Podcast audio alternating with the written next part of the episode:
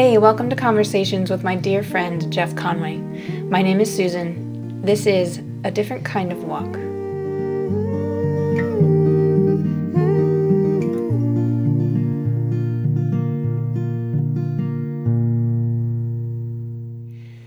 As you might know if you found this podcast, my friend and co host and retired longtime pastor, Dr. Jeff Conway, is suffering from a neuromuscular disorder that is slowly taking away control of his muscles, including the ones in his jaw, mouth, and tongue.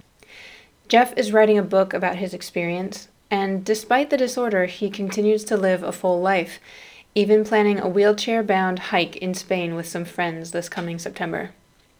In today's episode, Jeff and I discuss pain, joy, our Enneagram numbers, and more. Enjoy. Okay, so if I pretend that I just got on here and we didn't just spend like a half an hour trying to figure out the computer. yeah. Um, hi, how are you? we didn't really say that, did we? I know.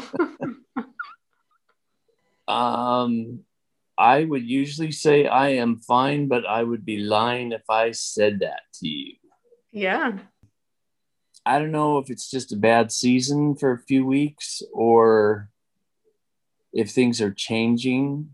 Um, I'm mildly not upset with you, but surprised. Um, you're very observant usually, and you haven't said anything to me. Uh huh. About your haircut, your glasses. They're pretty cool. They're definitely like very retro, good like aviators with the metal right across. And they're kind of tinted, aren't they? And what color? Is that pink? What's another color for pink? Uh, blush. No. Red? No. You, you don't know the saying, seeing the world through rose colored Oh, glasses. Gotcha. So when I was installed head of staff in Texas, the person who did the charge to the congregation knows me very well. And she pulled out these rose colored glasses and said, This is Jeff. And this is a gift to you. And this is a challenge to you also. So, you know, she just kind of used, I like to, I like people to be happy. I like to be happy. I like to, I'm not afraid of challenge, but I like, you know, and I trust everybody. It takes a long time for people to lose my trust. So that was part of her. So when I bought these frames, I said, How are you going to mark my eyes? There's no lens in it. She goes, Oh, we take the lenses out because nobody will try them on. I'm like, Why? She goes, Oh, they've got these rose tinted lenses in them. And I said, Oh, that okay. So she put them in. I said, No, I'll take the clear. And then right as she was finishing, I went, You know what? I'll take the rose. Nice. So I'm young Elton John, but I don't know if you, I don't know how I'm looking right now because I don't see myself. I can't really see myself in the window, but um, so my right eye droops now. So I can't hold it completely open anymore. okay. um, uh, pain level is eight to nine almost all day long and And Jeff is also caring for his mother, who is elderly and has fairly severe dementia. So she is living with Jeff and his wife, Patty. Yeah so i even though i'm living that kind of life and i sound pretty whiny right now i am crazy happy and content and thirsty for god and at peace Hmm. um, I just had a psychiatrist and a psychologist appointment last week for the pain. Mm-hmm. The pain doctor said, I want you to call these guys and see if they can give you some techniques to help. And I thought, okay, but you know, I've gone through enough pain in my life. I've learned how to breathe through things and do different things, but I said, sure. So they did all this like you and I are doing right now was FaceTime, whatever, Zoom, but they were both on it. And they keep probing and probing and they go, Well, you're handling everything in a healthy way and your body's just in pain and it's really nothing you can do about it. But um, you know, good luck with that. Thanks. Thank you so much. Yeah. And you know, but it was good that I mean, because I could tell I brought up my faith and I could tell the person was not open to talking about faith. Um, but I brought that up and I brought, you know, like I brought up the Camino and a few other things when he was just asking about the last five years or so or something like this. And, mm-hmm. but, but they both said, yeah, you're, you sound very healthy and normal and, um, not ignoring what's going on. And so, yeah, I mean, that just kind of feels like another affirmation that I'm not completely crazy other than wearing pink glasses. yeah, I did want to ask you about um, kind of that juxtaposition between pain and joy, I think. I feel like for a lot of people, pain is either a mental thing, it's it's doubts, it's fears, it's things I can't control, or or it's this big other thing that is so far disconnected from you. It's things in other countries, it's wars, it's famine, it's whatever. Yeah. So when when pain is real and physical, how do you not lose your hope, your joy, your I mean, do you get angry? Those sorts of things. You know, you probably didn't see me get angry very often. I got angry a few times. I don't know if that was ever in front of you. I certainly didn't yell at anybody, but um, that's just not part of my nature. It never really has been. So I finally gave in to Becca, which. That's Becca Bruner, who was Jeff's associate pastor and now one of the co lead pastors at the church where Jeff and I used to work. I finally gave in to Becca, which makes me mad. I am a seven more than a four on the Enneagram. yes, which she said, You're not a four, you're a seven. I'm like, No, sir. well, when I was, you know, pulling out of the office, for some reason I had this file and I opened it up and it was the all the psych testing I did before my doctoral program that they made you go through. Mm-hmm. Three days of career counseling that included all these tests and stuff. And so I had no idea I had taken an Enneagram back then. Oh, wow. So, and I actually did a full blown test, you know, researched by a psychologist. So my highest score is a 7 mm-hmm. joy. but my second highest score is a four. Is a four. Nice. So, yeah, so sevens, I'm married to a seven. Sevens hate pain. They avoid pain. So so yeah, how do you deal with that? Yeah, you know, uh, Melanie and I as we talk through things, you'll hear her name. So she's the one that serves communion. Yes. Listeners, remember Jeff's disorder is starting to affect his speech. With me on that last Sunday. So we started together 30 whatever years ago at Wallingford as associates together there. She started before I did, but um, Melanie's thing with me is I am so seven on the one side and on the challenge side that faces 7s i mm-hmm. I've come far enough along in my journey and the mystery mm-hmm. um, that I really don't live on that negative side of seven really at at all. I think holding the hands of enough people dying, literally taking their last breath, some of them, uh, literally weird, strange, mystery, mystical, walking into rooms and having people die um, because I felt like, oh, I need to go to the hospital and check on this person. And I listened to my gut and I did that. And I even did that in Oregon. I woke up, um, uh, the girl that took me to church the first time, her dad was really kind of a second dad to me because my dad was so distant and all this kind of stuff. And I was at their house a lot. And he was absolutely the sweetest man God ever created.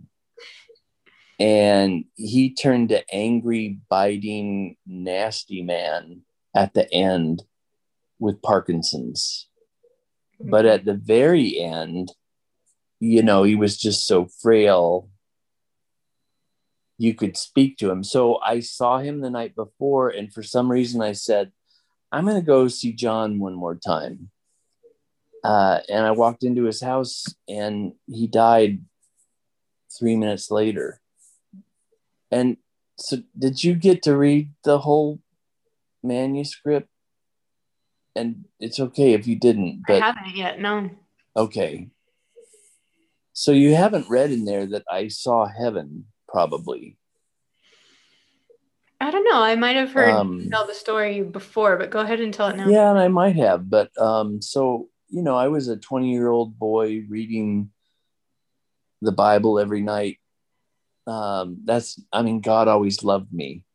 I recognized that I was loved by God for the first time two months before I left for college. So uh, I, I knew absolutely nothing really. So my fraternity roommate said, what are you doing as I was trying to work my way Genesis through the whole Bible and figure it out.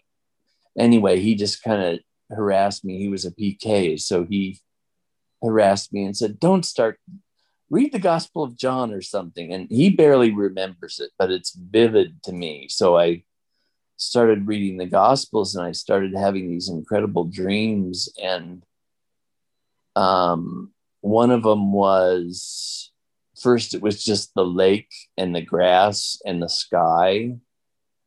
And I think it's C.S. Lewis when he writes about this vision of heaven. So I know he's seen the same thing that the blades of grass look as sharp as shards of glass.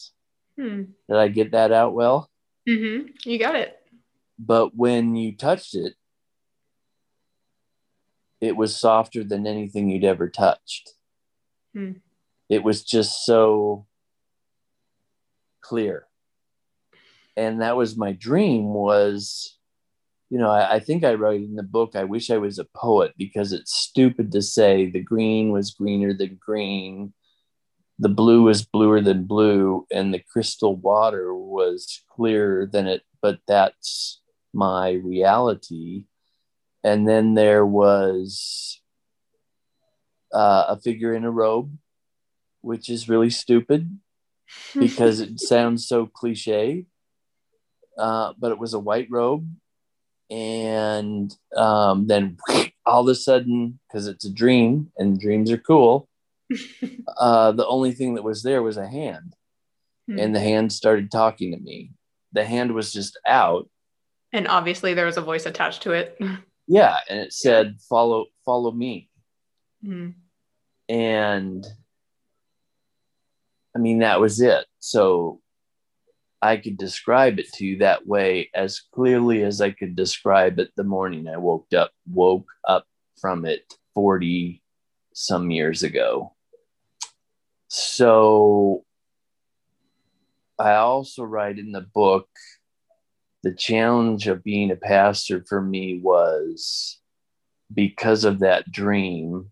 And later on in the seminary years, and maybe a little bit past that, when I started reading more of the mystics and church fathers and mothers, that I read images that were almost identical to what I saw so I knew that it wasn't just a dream, but I actually had seen heaven.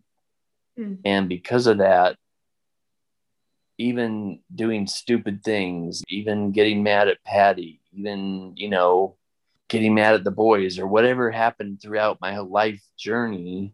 Uh, you know, even the challenges to me, the financial challenges of making $40,000 a year with a family of four in Florida, you know, those kind I just I I couldn't doubt that God was present ever. And I still can't. And I think that has something to do with the joy and the pain. Uh, because there's not doubt, because God has made God's self so clear to me mm. that how can I whine and complain about pain when I've seen the refugees in Lebanon from Syria, mm-hmm. when I've seen the most horrific things in Mathare, the slum in Kenya, and in Afghanistan, and the bombings, and the I mean, all these things that I've experienced that go so much more painful than any kind of body pain that I could go through yeah, that reminds me of um, you mentioned C.S. Lewis, um, and I came across this quote, and I was curious what you would think of it. This is in his book, The Problem of Pain, and he writes, "We can ignore even pleasure, but pain insists upon being attended to." God whispers to us in our pleasures, speaks to us in our conscience, but shouts in our pain. It is his megaphone to rouse a deaf world. Yeah, that's beautiful. Yeah, that, I mean, yes. Yeah. And I purposely put myself in places of pain, even being the 7 mm-hmm doesn't make sense. And you know all the smart alecky things I did in staff meeting or whatever as a joker, hoping to be a joker. But yeah, I mean, throughout my life, even before I knew God loved me, that was part of what God was doing with me.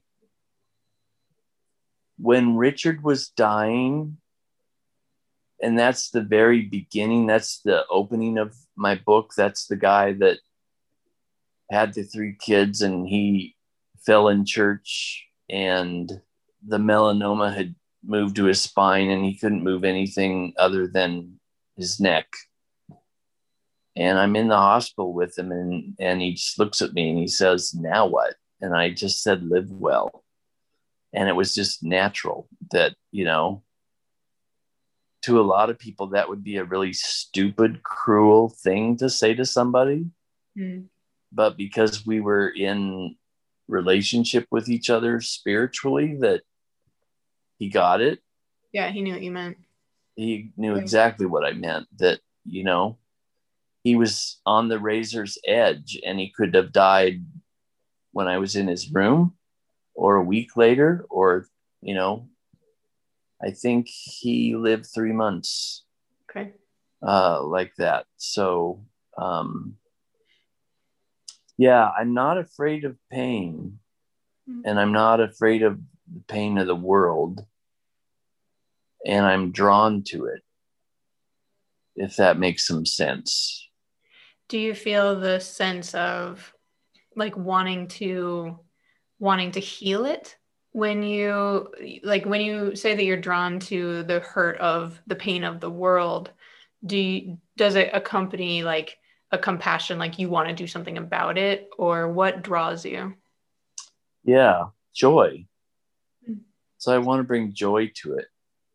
So bringing joy to richard was not all silly haha fun goofy whatever joy is something much deeper than being happy or smiling or giddy. And I even write about at his funeral, he picked my last hymn that I picked because of him, in honor of him.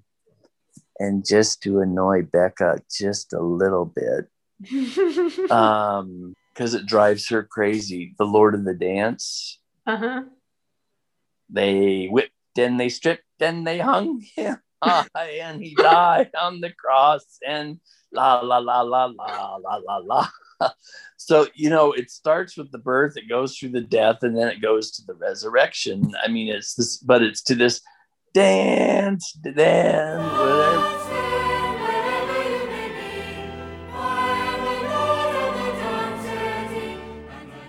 La, la, I don't you know whatever. Um, and so there I was sobbing, singing that song at his funeral that I just led, smiling the whole time. So they're both they're together. And if you try to separate them, uh, you're fooling yourself and you're compartmentalizing too much. Pain and joy go just as appropriately together as vanilla ice cream covered with homemade rich hot fudge. Mm. Thanks for joining us for a different kind of walk. Come back next time when we'll delve into that vanilla ice cream and hot fudge and other culinary treats, as well as parenting and family. Until then, as Jeff said, live well.